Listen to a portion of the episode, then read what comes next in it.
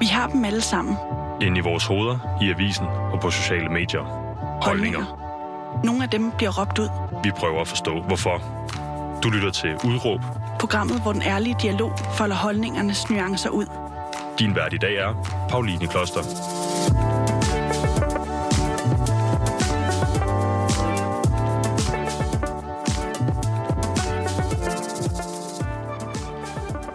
Dag og rigtig hjertelig velkommen til dig, der lytter med derude. I dag skal du høre et program, som handler om vold.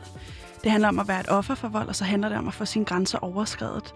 Fordi med mig her i studiet, jeg sidder her jo ikke alene, jeg sidder sammen med dig, Anna My. Velkommen til. Tak skal du have. Øhm, der sker lige et eller andet med, øh, med mikrofonen, men jeg kan lige starte med at sige, øh, du er projektleder i øh, det, der hedder Tal om vold. Et initiativ, der ligesom skal... Øh, øh, bryde lidt med de her normer om, og, og, og at man ikke taler om vold. Er det ikke rigtigt forstået, Anna? Jo, det er det. Øhm, det er, øh, du er projektleder. Hvad, hvad vil det sige i sådan, et, i sådan en konstellation? Jamen, hos Tal om Vold, der har vi gruppeforløb, som vi tilbyder til voldsudsatte. Og mit job som projektleder, det består i at organisere det.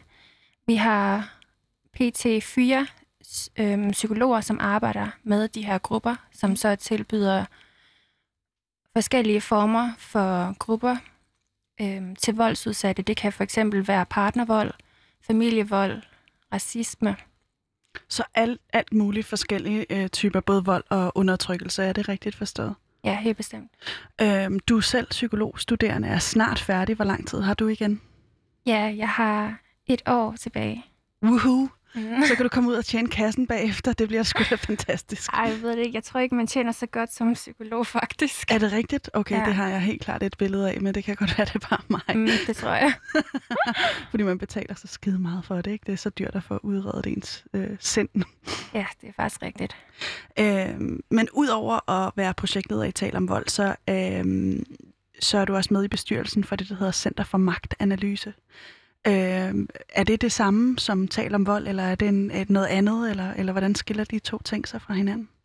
Nej, altså Center for Magtanalyse, det er et projekt, som er skabt af Ditte Bjergård, øh, som er antropolog, og øh, ja, hun er vores forkvinde, og hun er super sej. Øh, og så tal om vold, sådan udsprunget derfra, hvor vi tilbyder terapi. Men Center for Magtanalyse laver alt mulige former for aktivisme og forskning og politisk arbejde. Og øh, som jeg lige introducerede, så skal vi jo tale enormt meget om vold i dag, og så lad det også lige være en trigger, trigger warning ja, det øh, til dem, som, øh, som øh, lytter med derude, fordi hvis det her, det, det kan godt være voldsomt, ikke også at tale om det her, de her ting. Ja, også især fordi øh, jeg har lovet at dele min egen historie i dag, og så kommer der til at være nogle voldsomme ting, øh, så man skal lige passe godt på sig selv, hvis man lytter med i dag. Og øhm, når det er sagt, så kan vi øh, tale om, om volden, og fordi at det jo faktisk også er dit udråb i dag. Øhm, og hvad du mere specifikt mener øh, med det, og hvorfor det er så vigtigt at tale om vold, det kommer vi tilbage til sidst i programmet. Ja. Øhm, men jeg tænker, at vi starter ved din egen fortælling, fordi du har været udsat for vold øh, i en årrække, altså i store dele af dit liv faktisk. Øhm, det starter, da du er hvad, 11 år? Ja, øhm, mine forældre de blev skilt på et tidspunkt, da jeg var omkring 9 år. Og så begynder min mor at date nogle forskellige mænd. Og da jeg bliver omkring 11 år, finder hun en kæreste. Og han flytter ind hos os. Jeg kan med det samme mærke, at, at jeg kan ikke lide ham, øh, og han kan ikke lide mig. Jeg var stadig sådan, ikke kommet over det her traume, at mine forældre blev skilt. Øh, men det sker jo for, for mange børn. Øhm, men jeg oplevede, at jeg ikke længere var ønsket som barn fra nogle af mine forældre, og især ikke fra min mors kæreste. Men heller ikke dine forældre? Nej, det var som om, at, at der var ikke så meget tid til mig mere. Øh, det var i hvert fald sådan, jeg opfattede det. Var det sådan, dine forældre også opfattede det? Eller har I, har I snakket om det efterfølgende? Øhm, altså, jeg har snakket med min mor om det, og hun er også ked af de ting, der er sket. Øh, men det er svært, fordi i min familie, der har der været sådan generationer af traumer. Og min mor har selv været udsat for fysisk vold, og så fordi, at jeg var udsat for psykisk vold af hendes kæreste. Det har hun måske ikke kunne, kunne kode som værende vold. Øh, ja, så jeg har ikke... Øh, altså, jeg har det fint med min mor i dag. Dejligt. Mm. Øh, men nu sagde du lige selv, at du var udsat for psykisk vold af din øh, stedfar.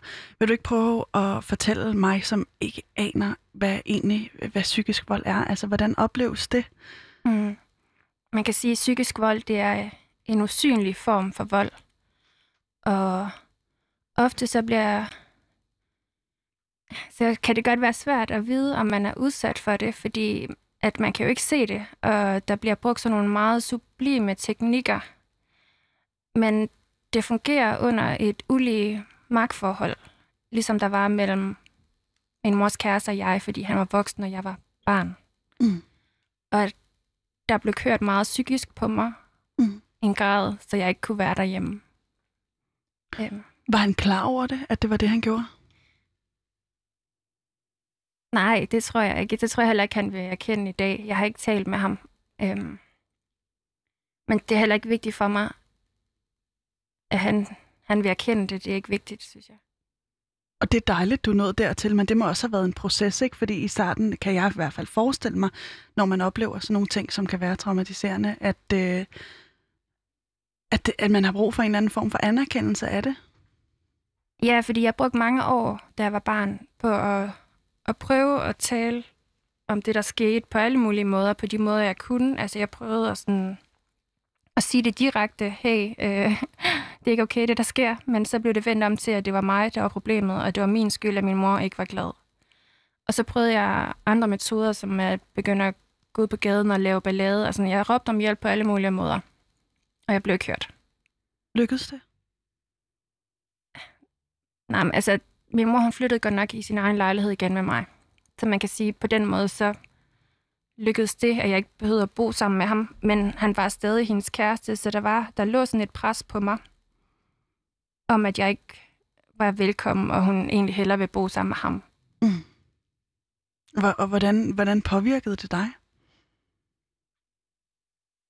Jeg var ikke tryg ved at være derhjemme, så jeg begyndte at gå meget på gaden, øhm, og mødte nogle andre unge, som heller ikke havde noget sted at være i verden.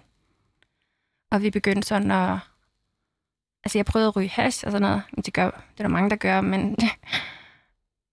vi var i hvert fald en del af sådan en gruppe unge på Kennedy-arkaden i Aalborg, som ikke havde noget sted at være. Og vi var sådan kendt af politiet og de sociale myndigheder, som, som børn, der ikke havde det godt. Og var, var det en kendskærning, du allerede gjorde dig dengang, at sådan, du vidste godt, at det her, det er ikke, det er ikke et godt sted, jeg er, eller hvordan, øh, hvordan var din selvforståelse på det her tidspunkt? Man kan sige, at mit hjem det var ret kaotisk, så derfor så fandt jeg også en vis genkendelighed i det her kaos, der var på gaden.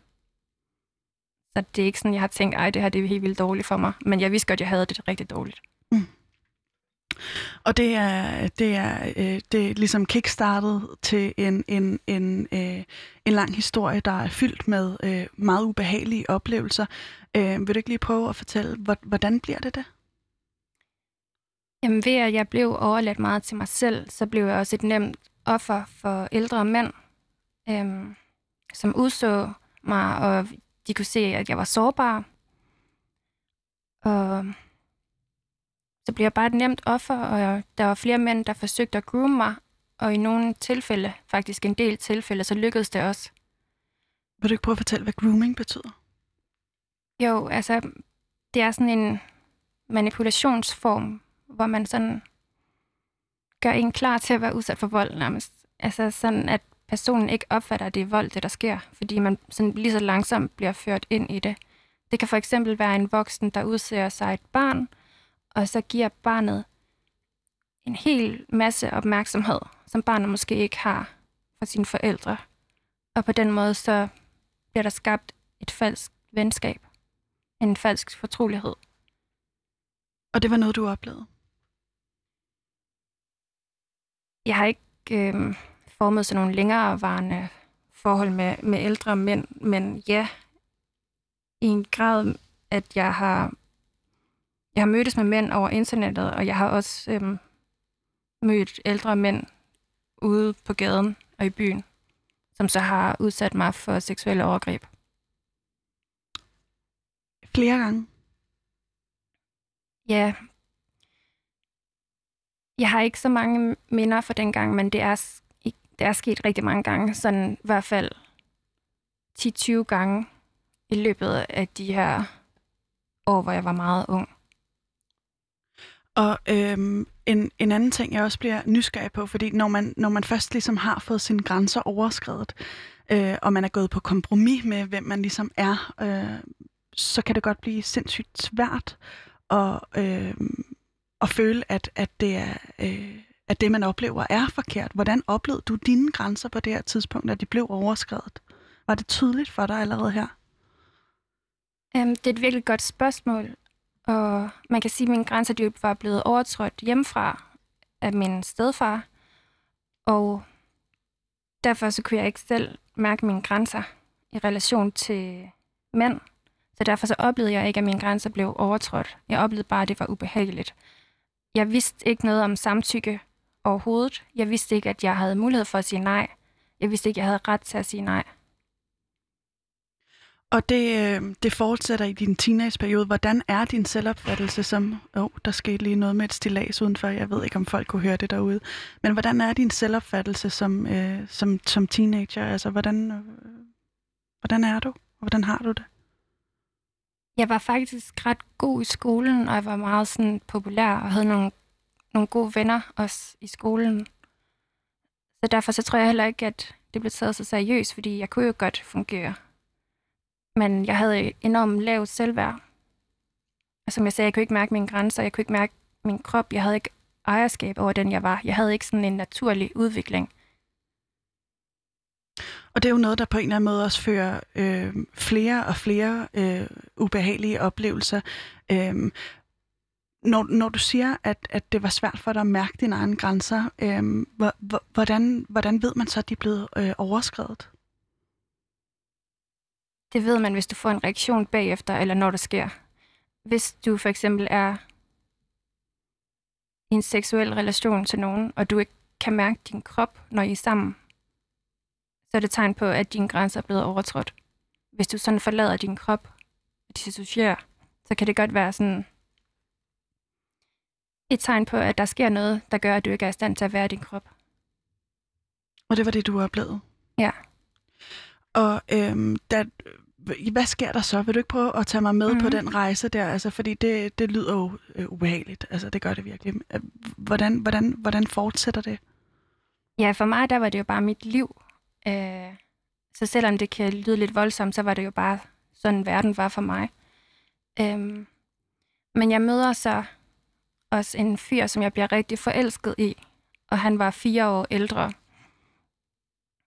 Og Ja, han var også forelsket i mig, og jeg var sådan meget codependent, kan jeg se nu. Jeg var utrolig afhængig af ham, og forelsket på sådan en helt overvældende måde.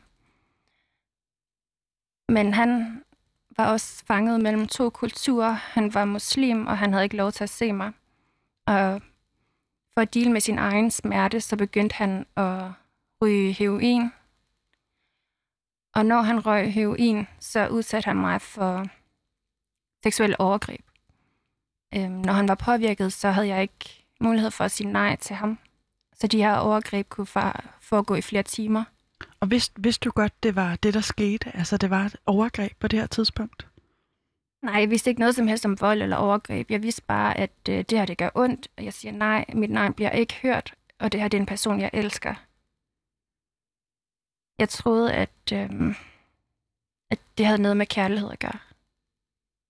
At det var en form for kærlighed. Hvad sker der efter det?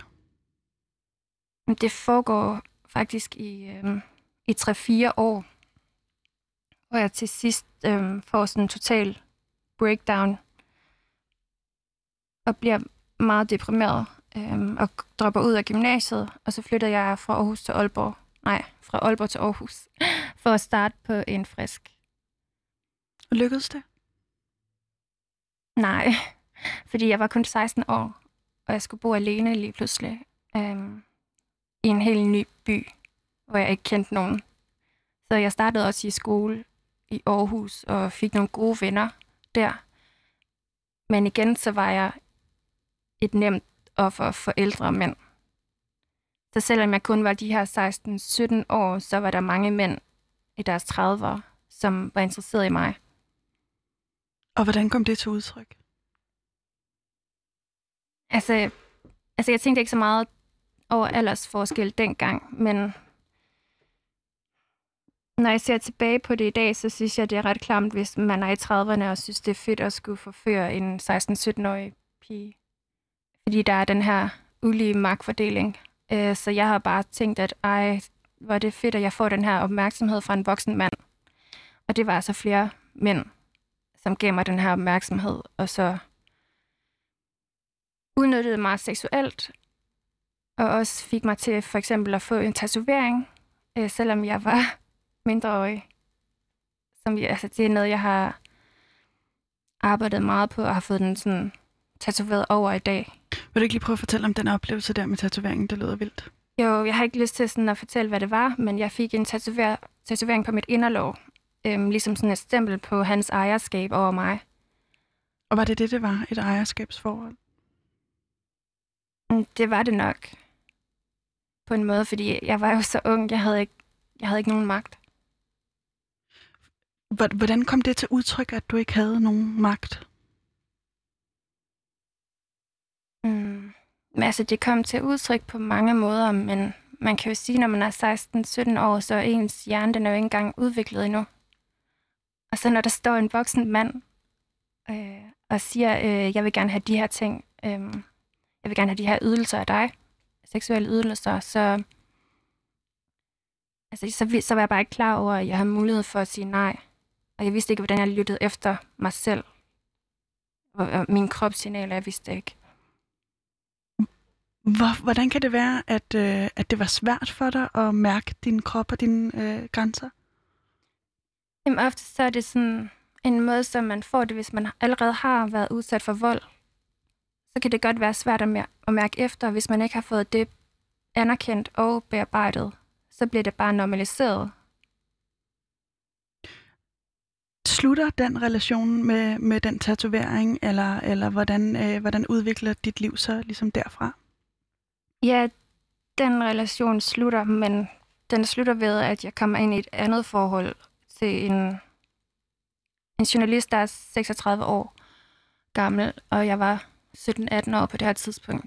Og øhm, jeg flyttede til København, og han er sådan en, der også er yogalærer og tager meget, mange stoffer, og sådan, han vil gerne have, at jeg skulle ændre mig selv fuldstændig. Jeg måtte ikke øh, gå med makeup mere, og de ting, jeg synes var fede, øh, at de blev bare sådan underkendt, eller hvad man skal sige. Fordi jeg var sådan en forstadspige, ikke? Men nu var jeg inde i sådan en neo-hippie-miljø.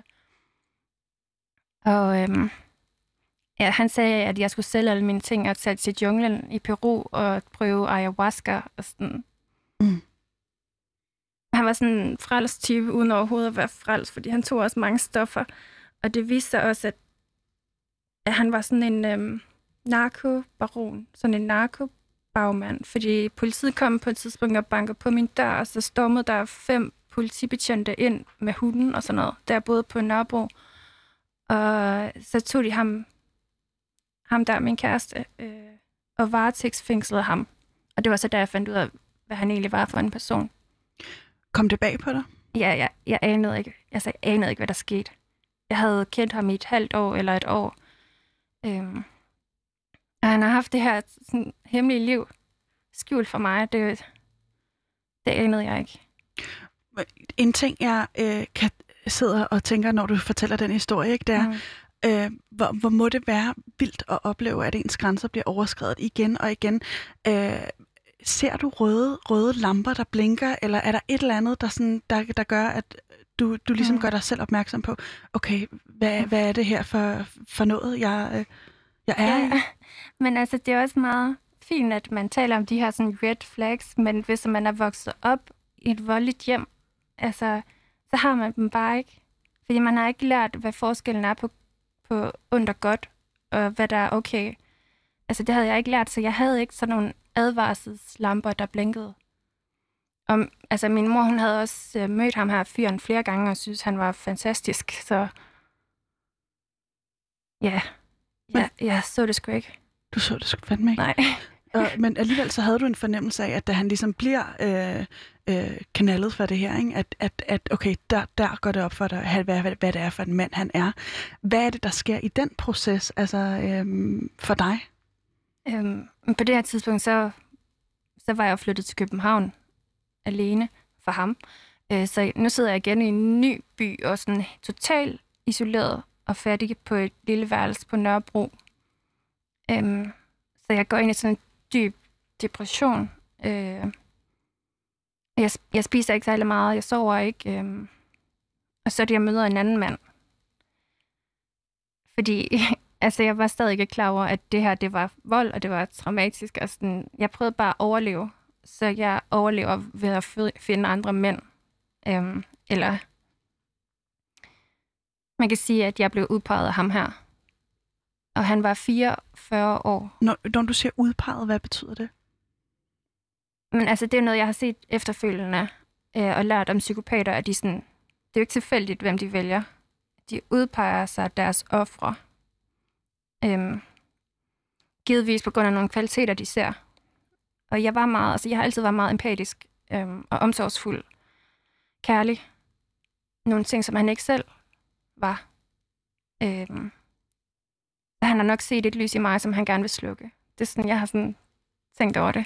Det er sådan, du har placeret den. Ja. Og øh, øh, nu sagde du, at han var psykopat. Altså, øh, øh, hvordan, hvordan det? Ja, altså det er selvfølgelig noget, jeg selv har, har besluttet, han er. Fordi psykopater, de, de bliver sjældent diagnostiseret, for de synes ikke selv, de har et problem. Men det var meget klart, at han var sådan total stjernepsykopat. Han havde ingen empati overhovedet over for mig eller andre mennesker. Og han var meget, sådan, meget succesfuld på sit arbejde, meget charmerende, intelligent, manipulerende. Hvordan øh, påvirkede det jeres relation? Det startede med, at han udsatte mig for sådan ekstrem lovebombing fra starten af. Øhm, um, lovebombing, det er sådan et begreb, man taler om i voldelige relationer, hvor han sådan han brugte simpelthen timevis hver nat på at skrive med mig. Og ved at skrive med mig, altså jeg havde jo ikke nogen, han var den eneste person i mit liv lige det, på det her tidspunkt. Øh, og ved at skrive med mig, så fik han mig manipuleret til, at jeg var skabt til ham på en eller anden måde. At det var et perfekt match. Øh, og ved at gøre de ting, han sagde, øh, så vil han kunne tilbyde mig ubetinget kærlighed for evigt. Var det det, du oplevede så? Nej, fordi jeg flyttede ind ved ham. Øhm, og først så gik det egentlig op for mig, at han havde, han havde en kæreste i forvejen, som han havde været sammen med i 10 år. Og så havde han en anden kæreste, han brugte til sex. Øh, og det siger jo bare lidt om, hvem han var som person. Men dem fik han så så skilt af med, og så fik han mig flyttet ind i sit hus på Frederiksberg. Og nu skulle jeg så som 19-årig være den her Frederiksberg-frue, udad til og deltage i middagsarrangementer og lade som om, at alt var fint. Men i virkeligheden så var jeg udsat for massiv kontrol og vold hver eneste dag. Hvordan kom det til udtryk? Altså, hvis der var noget, jeg ikke var enig i, så skulle jeg for eksempel sidde og så høre på ham og hans ene taler i flere timer om natten øh, og holde mig vågen, så han udsatte mig for sådan en søvntortur hele tiden. Jeg havde ikke lov til at sove. Og han skulle altid vide, hvor jeg var henne. Og han havde GPS på mig. Og hvis jeg, hvis jeg gik nogle steder, skulle jeg skrive det til ham. Jeg skulle også have lov øh, af ham, før jeg lavede nogle nye planer. Han havde også adgang til alle mine konti, både sådan bankkonti og, og um, brugere på de sociale medier. Alt skulle både godkendes af ham. Jeg skulle også overføre hele min SU til ham hver måned, så jeg havde heller ikke nogen økonomisk frihed. Jeg havde ikke mulighed for at flygte, fordi det kræver også nogle ressourcer, ikke? Øhm. Og så var der nogle... Der var en lang liste af regler. For eksempel skulle jeg barbere hele min krop hver dag. Og jeg skulle gå ned på knæ hver dag, han kom hjem fra arbejde. Og det havde jeg bare. Jeg skulle, jeg skulle stoppe tidligt hver morgen og lave en kop kaffe til ham, også meget tidligere, end jeg selv skulle op. Og så skulle jeg bare stå til rådighed altid øhm, for hans seksuelle lyster. Og jeg er jo klar over, at det her på en eller anden måde er en, en, en glidebane, øh, hvor ens grænser langsomt og langsomt bliver, bliver øh, overskrevet, og det kan være sindssygt svært at navigere i det her. Og øh, er der, er der ikke på noget tidspunkt i, den, i det her forløb, hvor du tænker, hvad fanden er det, der foregår? Jo, øh, men øh, jeg var meget naiv, må jeg indrømme. Meget naiv, fordi jeg var så ung. Øh, og fordi det var så voldsomt, det hele, der skete på en gang. Øh, altså, den her glidebane var, gik faktisk ret hurtigt, fordi jeg var så sårbar. Jeg var nem. Altså, han kunne implementere alle de her regler meget hurtigt. Øh, men det var så voldsomt, at min krop sådan nærmest gik i chok, så jeg vidste ikke, hvad der foregik. Jeg troede, jeg var forelsket. Øh, jeg begyndte at udvikle sådan, øh, angstsymptomer, kan jeg se nu, det var. Jeg kunne ikke trække vejret. Men dengang, der troede jeg, det var sådan, Nå, jeg må nok have astma. Altså, jeg løg for mig selv, kan man sige. Fordi jeg vil ikke erkende, hvad det var, der skete. Hvad, hvad sker der så? Øhm, altså, selvom alt det her sker, og jeg er udsat for, for seksuel tortur hver eneste dag, så får jeg mulighed for at, at tage en uddannelse, og jeg kommer ind på psykologi. Og det er faktisk ved at læse om feministiske teorier, at det sådan går op for mig, at det, der sker derhjemme, det er ikke i orden. Øhm, så ved at læse de her feministiske, feministiske teorier, så lærer jeg om magt og magtforhold, og hvordan magt fungerer i parforhold og generelt i samfundet. Hvad, hvad er det for nogle teorier, du læser? Er det Michel Foucault og Ja, alle de gode gamle? Ja. Øh, fordi at, altså, han- mener jo, at, at øh, magten er diskursiv, om man vil. Ikke? Altså, den, den, øh, den, den, er, den strømmer fra alle mennesker, øh, al, altid og alle steder. Øh, hvordan var din magt til at sige fra i den her øh, situation? Ja, men øh, jeg er også stor fan af Foucault, øhm, og i den her situation, der var jeg magtesløs. På det her tidspunkt var jeg så lille, øhm, at jeg ikke, jeg ikke havde nogen magt. Men det fik jeg så i form af min viden, som jeg tilegnede mig på studiet. Øhm, jeg synes, det er smukt på en eller anden måde, at jeg har fundet den her øh, frihed i form af sådan, de her akademiske teorier.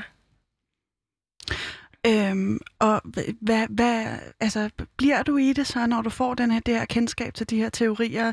Det kaster ligesom et nyt lys på dit liv, mm. Kan jeg forestille mig. Ikke? Altså, at det går op for dig sådan, okay, øh, der er noget med den her magtbalance, som er, øh, er, er skæv. Øh, tager du så magten over dit eget liv, eller, eller øh, øh, fortsætter han med at have den? Nå, men altså man kan sige, at det var en proces, også fordi man skal passe, man skal virkelig passe på, når man er i et voldeligt forhold og skal flygte, fordi det kan være farligt. Jeg vidste godt, at hvis der er tale om vold, så er der en risiko for, at man bliver slået ihjel, hvis man flygter. Og han havde også truet mig. Jeg skulle have lov til at gå. Jeg måtte ikke selv flygte, sagde han. Øhm. Han sagde også en ting som, at ja, han ved godt, det er voldtægt. Så han vidste godt, altså, han var godt klar over det. Øhm, men jeg begyndte at læse mere og mere om vold, og være vold. Jeg ringede også til sådan en krisehotline. De kunne ikke hjælpe mig særlig meget. Men en dag så pakkede jeg alle mine ting og tog en taxa ud til min mor, mens han var på arbejde, og så flygtede jeg faktisk. Hvad sker der så? Jamen, så oplevede jeg sådan en helt enorm smerte indeni. Øh, og dengang der tænkte jeg, at det var nok tegn på, at det var kærlighed, og at det var mig, der var galt på den, og jeg skulle gå tilbage til ham. Men nu ved jeg godt, at det er sådan en naturlig reaktion, når man går fra en psykopat. Øh, fordi det skaber så stærk en afhængighed. Ligesom heroin. Altså, det er Prøv lige at forklare svært. mig om den her afhængighed, fordi det, her, det er virkelig svært ved at sætte mig ind i. Ja, men prøv at forestille dig, at du bliver positioneret, som om du er sådan et lille barn, at der er en, der har kontrol over hele dit liv, hele tiden. Og lige pludselig så står du alene i verden, og altså, det er ikke kun altså, kontrol over fysiske ting, det er også kontrol over din hjerne og din virkelighed, din virkelighedsopfattelse. Syret. Mm, ja, fuldstændig. Jeg aner ikke, hvad der skete. Så står du der. Mm. Men så, så blev jeg glad for sådan nogle ting, som for eksempel at gå ned og handle, uden at skulle få bongen med, for at regne af. Og sådan. Det var sådan nogle små ting, jeg var glad over i starten. Og så tænkte jeg, ej, jeg er også jeg er ung. Altså, på det her tidspunkt havde jeg været i forholdet i fire år, så nu var jeg 23 og vil gerne ud og date igen. Og så installerer jeg Tinder og møder sådan en ung fyr. Øh, han er 30, tror jeg. Og han er virkelig flot og høj og charmerende og intelligent og alt det der. Og han øh, udtrykker sympati over for de ting, jeg har oplevet. Øhm, så det var jeg helt vildt glad for, altså fordi han, jeg følte, han kunne se mig. Mm. Øhm, men fordi jeg ikke havde noget sted at bo, jeg boede bare på min mors sofa, så flyttede jeg ind til ham ret hurtigt. Og hvad, hvad, hvad, hvad, fordi det er, jo, det er jo også på en eller anden måde et mønster, der er, mm. har oparbejdet sig for dig, ikke? Øhm, hvor du bliver ved med at søge nogen, eller gør man det, eller lægger jeg ord i munden på dig der? Altså, fordi jeg må også indrømme, øhm, det er så svært at tale om det her, ikke? fordi mm. jeg jo på ingen måde vil lægge øh, skyld eller ansvar over på dig, fordi jeg, man er aldrig selv øh, skyldig, at der bliver øh, overskrevet ens grænser. Det vil jeg bare lige slå fuldstændig fast. Ikke? Øh, men, men jeg bliver nysgerrig på det der mønster. Altså sådan, hvad, hvad, hvad, hvad er det, der, der sker så i den relation? Bliver, hvad bliver du tiltrukket af ved ham, og, og hvordan, hvordan har du det med det? Ja, det er virkelig svært at tale om, også fordi hvis man ikke selv har oplevet vold, så kan det være svært at forstå. Mm. Men det er faktisk sådan, volden fungerer. At hvis man først har været udsat for vold, så kan man godt blive tiltrykket af det samme igen. Øh, fordi man bliver jo ikke tiltrykket af noget helt nyt lige pludselig. Altså, det vil være mærkeligt. Øh, fordi tiltrækning, det opstår også øh, som en del af en genkendelighed. Øh, ja, og hvad man føler sig tryg i. Ikke? Jeg, jeg, jo, jo. Jeg, jeg kan også se det med, med, med, med min far. Han har været meget fraværende i løbet af min barndom, ikke? og jeg har øh, på en eller anden måde altid havnet mm. med mænd, der, der er fraværende. Øh, så, så jeg kan godt genkende, at det kan blive et mønster til en. Hvordan oplevede du det? Og jeg har været, også været bevidst om det mm. i processen, øh, at okay, nå fuck, nu sker det her igen. Hvad fanden kan jeg gøre ved det? Agtigt, ikke? Ja. Øh, hvordan, hvordan har du oplevet det der mønster? Jeg var ret naiv. Så det er først, det er først da jeg kommer sådan helt ud af volden, at det er gået op for mig. Okay. Øh, jeg ved faktisk ikke, altså det er lidt svært at forklare, fordi at, at det skal først gå op for mig, hvad der var vold, og hvad der var normal adfærd. Men da jeg så flytter ind hos ham her fyren... Øhm, Hvordan har du det? På det her kan du mærke dig selv? Egentlig? Nej, nej. Altså, der er jo lige flygtet fra en meget sådan, alvorlig situation. Ikke? Der har jeg overhovedet ikke fået bearbejdet, og det er som om, at min omverden heller ikke sådan, helt har reageret. Altså, det eneste, der sådan har valideret min følelse, det var min veninde. Øhm, da jeg fortalte hende, hvad der var sket, der begyndte hun at græde. Sådan. Hvad gjorde det ved dig? Det gør mig helt vildt rørt, og det gjorde sådan, at jeg tænkte, okay, min, min virkelighed, den er faktisk rigtig. Altså min virkelighedsopfattelse. Fordi den har jeg fået taget fra mig. Så det at se hendes reaktion, det var en stor del af min redning. Hvorfor tror du, det bliver det? Der er noget, der hedder gaslighting, øhm, som er sådan en psykologisk manipulation, som de her krænkere de benytter sig af. Og når man har været udsat for gaslighting gennem en periode, og nogle gange, i mit tilfælde, mange år, ikke? Øhm, så lytter man overhovedet ikke til den der indre stemme, man har. Altså, jeg troede overhovedet ikke på de ting, jeg tænkte, eller de følelser, jeg havde, fordi det var ligesom hans ord, der var magt. Og det er inden du flytter ind hos, øh, efter du er flygtet ud af det her fire år lange forhold. Mm. Øh, der snakker du med din veninde om det. Hun, hun validerer dine følelser og siger, det er altså, den er god nok, de ting du mærker. Øh, han, han styrer dig. Øh, men alligevel så havner du i en relation, som er øh, øh, ubehagelig ja. og grænseoverskridende. Hvordan? Fordi jeg troede, han, han var en sød fyr, men så da jeg flytter ind, så så reproducerer han bare det, jeg allerede havde oplevet. Mm. Så han benytter sig faktisk af de samme metoder, bare på en anden måde. Så ja, det kan godt være, at han ikke kontrollerede mig økonomisk, og han ikke behøvede at vide, hvor jeg var. Men han udsatte mig for sådan virkelig ekstrem tortur. Fysisk tortur.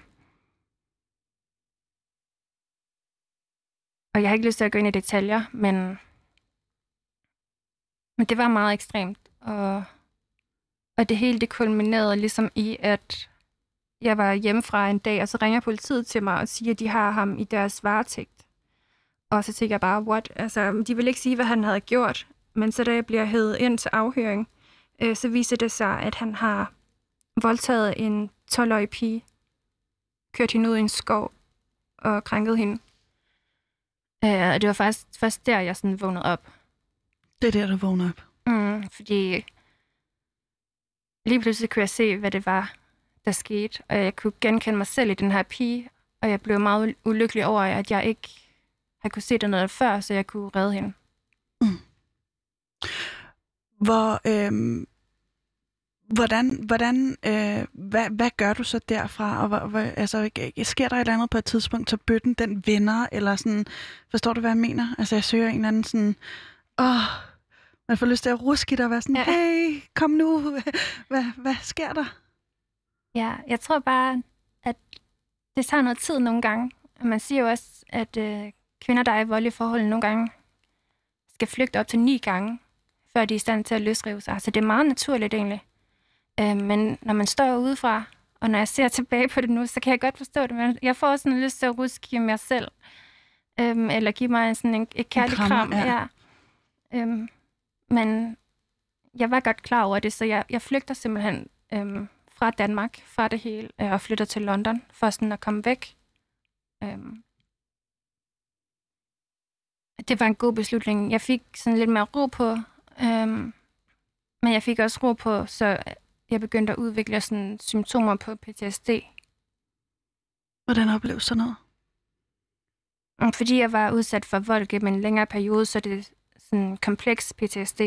Og øhm, det kom til udtryk ved, at jeg fik flashbacks sådan tusindvis gange øh, dagligt. Øh, jeg levede ikke sådan en, i, lige her og nu. Altså, jeg levede bare i mine erindringer øh, om de traumer, jeg havde oplevet. Og så kunne jeg ikke sove. Jeg lå vågen til klokken 4 om natten, og når jeg endelig sov, så havde jeg mareridt og vågnede op og skreg. Og det er jo... Øhm, det hører man, at, at øh, folk, der har været udsat for noget, der er meget voldsomt, at så sætter det sig sådan nogle her spor. Ikke? Øhm, hvordan, hvordan kommer du ligesom, altså er du, er du igennem det nu, eller hvordan har du det også med dine egne grænser nu, og hvad for en proces har det ligesom været? Det var mange spørgsmål bare. ja, altså tænker du på, hvordan jeg har det nu i dag? Ja, det gør jeg. Ja. Men altså, jeg, jeg lider stadig af, af kompleks PTSD, men jeg er kommet meget langt i min udvikling, og jeg synes faktisk, jeg er et rigtig godt sted i dag. Jeg, som du sagde i starten, jeg er snart færdiguddannet psykolog, og jeg er også mor til to små børn.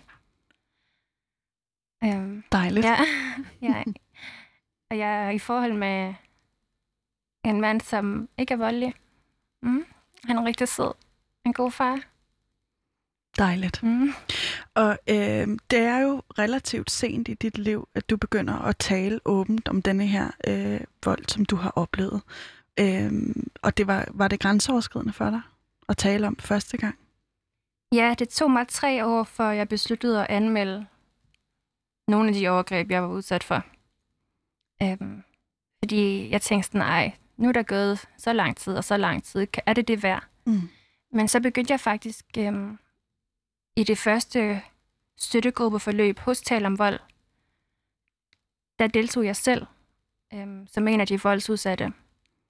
Øhm, og der lærte jeg også, at det normalt tager 5 til 10 år, før man overhovedet er i stand til at tale om den vold, man har været udsat for. Så jeg fik det sådan normaliseret. Og så begyndte jeg også at at vende de oplevelser, jeg havde, og transformere den her vrede, jeg oplevede, til aktivisme mod vold.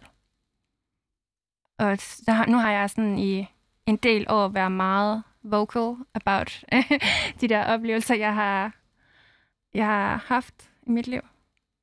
Og hvad har det gjort ved dig? Det har givet mig en masse empowerment. Hvordan ja. opleves det? Jeg føler virkelig, at jeg har magt over mit eget liv nu. Jeg er stadig i rejsen med at få magt over min krop. Øhm, men Hvad vil det sige? Jeg synes, jeg synes stadig ikke, at min krop er sådan 100% et sikkert sted at være. Øhm, fordi jeg har oplevet så mange overgreb. Men jeg har et kærligt forhold til min krop nu, og jeg, jeg er på vej. Og hvis vi så lige øh, retter blikket en lille smule væk fra din egen personlige historie, fordi det er jo det, der på en eller anden måde har øh, været grundlag for, at du nu siger, øh, råber ud, eller udråbet i dag, er, at vi skal tale om vold. Hvorfor er det, vi skal øh, tale om netop øh, vold? Vi skal tale om vold, fordi volden fungerer bedst øh, i det skjulte. Volden kan kun eksistere, fordi vi ikke taler om det. Hvis nu jeg havde talt om det, der skete derhjemme, og ikke havde lavet min skam eller forvirring styret mig, så kunne jeg måske have fået hjælp noget før. Hvis der var folk omkring mig, der havde talt om vold, så havde jeg måske kunne genkende de oplevelser, jeg havde derhjemme. Men der er aldrig nogen, der har talt om vold, og jeg har hørt det. Og ofte så, altså jeg oplever også selv meget sådan skam og skyld, og det gør de fleste, der har oplevet vold. Men når vi taler om det sådan i trygge omgivelser, så kan vi sætte den her skam fri. Fordi det er faktisk ikke vores skam at bære. Det bør være krænkeren. Øh, hvordan oplevede du skam? Hmm. Jeg tror, det er meget individuelt, hvordan man oplever skam. Men for mig, der har det nok været en følelse, sådan, at jeg føler mig lidt klam. At jeg har lavet mit personlige space sådan gå til en anden person. Mm. Jeg synes, det er lidt svært at forklare, også fordi det er sådan en kompleks følelse.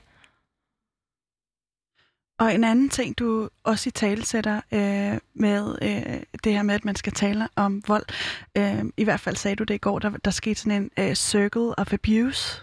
Vil du ikke lige prøve at forklare, hvad, hvad, hvad, hvad er det? Og... Ja, man kan sige, altså circle of, of abuse, det er både det her med, at man går fra det ene vold i forhold til det næste, men det kan også være den her proces i forholdet, hvor man bliver udsat for vold, og så kommer der en periode, hvor krænkeren måske er sød nok, og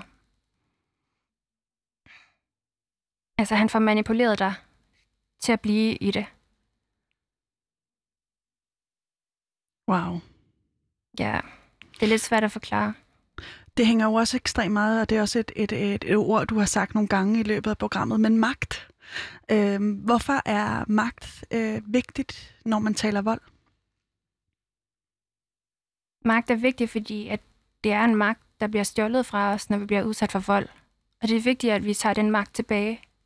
Vi kan ikke kun tale om, at vi har været ofre for vold. Vi bliver også nødt til at direkte tage volden tilbage ved at skabe vores egen narrativer. Vi skal rekonstruere de narrativer, vi har om os selv og de oplevelser, vi har haft. Hvad vil det sige i konkret? Det betyder, at når man taler om de oplevelser, man har haft, så lægger man skylden, hvor skylden bør være. Vi skal ikke selv tage ansvar for, at vi, altså, vi har været ofre, fordi det er aldrig vores egen skyld. Har det været svært for dig at tro på? Ja. Jeg har følt under meget skyld over, at jeg har lavet de her ting ske. Øh, og det tror jeg også, det er meget gennemgående. At der er mange, der føler skyld. Men uanset hvad, så er det bare ikke ens skyld. Altså man bliver udset.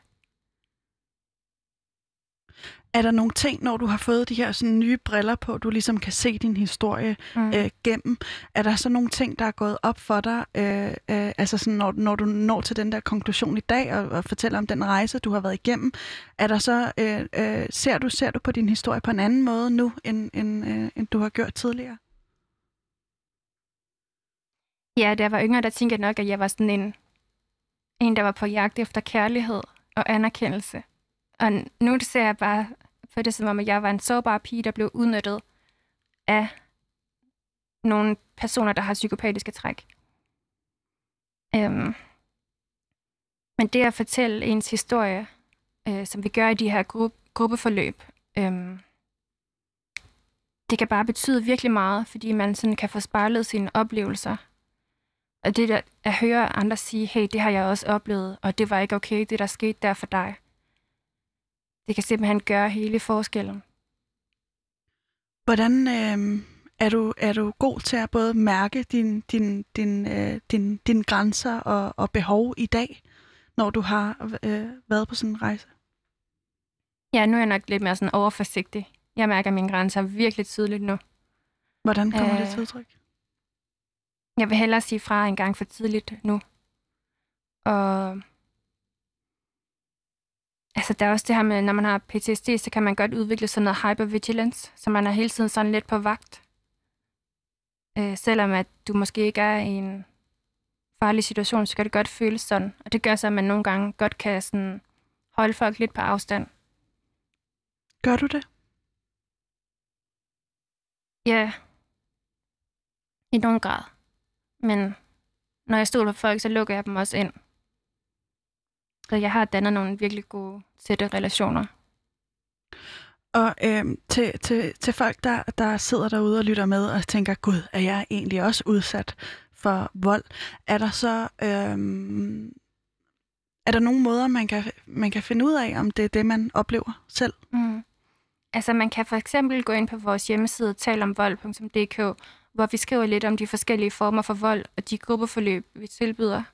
Vi tilbyder også øhm, individuel terapi, og jeg har også lavet en podcast, hvor jeg tager rundt omkring i landet og interviewer forskellige personer, der har været udsat for vold. Og hvad, hvad, hvad er det, du møder der? Der møder jeg, at volden den fungerer bedst under tavshed, og at ofte så bruger psykopater de samme.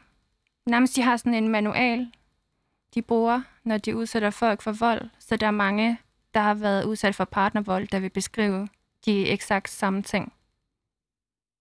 Som hvad for eksempel? Altså, det, øh, Ja, er det det der øh, med kontrollen? Og... Ja, kontrol, gaslighting, seksuel vold, øh, det her med pengene. Øh, ja, det er meget, meget det samme, der går igen. Det er jo også en ekstrem øh, umyndiggørelse, ikke? Øh, og jeg tænker, øh,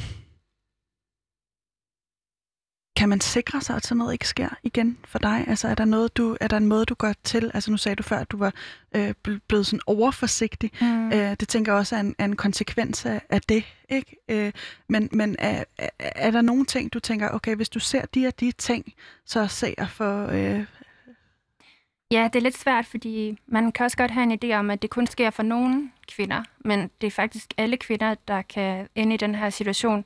Faktisk alle mennesker kan ende i den her situation, fordi der er bare nogle psykopater derude, øhm, der er gode til at manipulere. Personligt så kommer det ikke til at ske for mig igen, fordi jeg kan genkende volden nu, når jeg har brugt så meget tid på at beskæftige mig med den på mere sådan akademisk vis.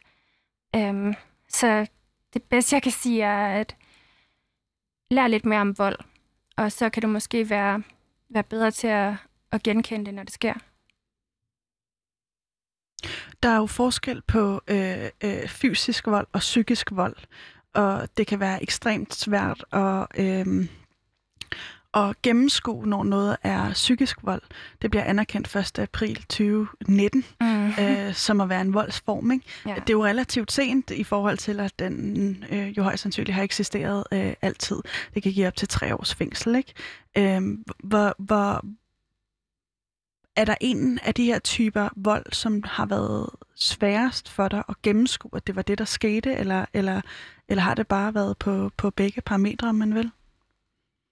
Ja, det er helt klart det sværeste gennemskue, når der er tale om, om psykisk vold. Man kan også sige, at Danmark vi er jo håbløst bagud på det her punkt, fordi i England øh, har de haft den her lov meget længere, end vi har.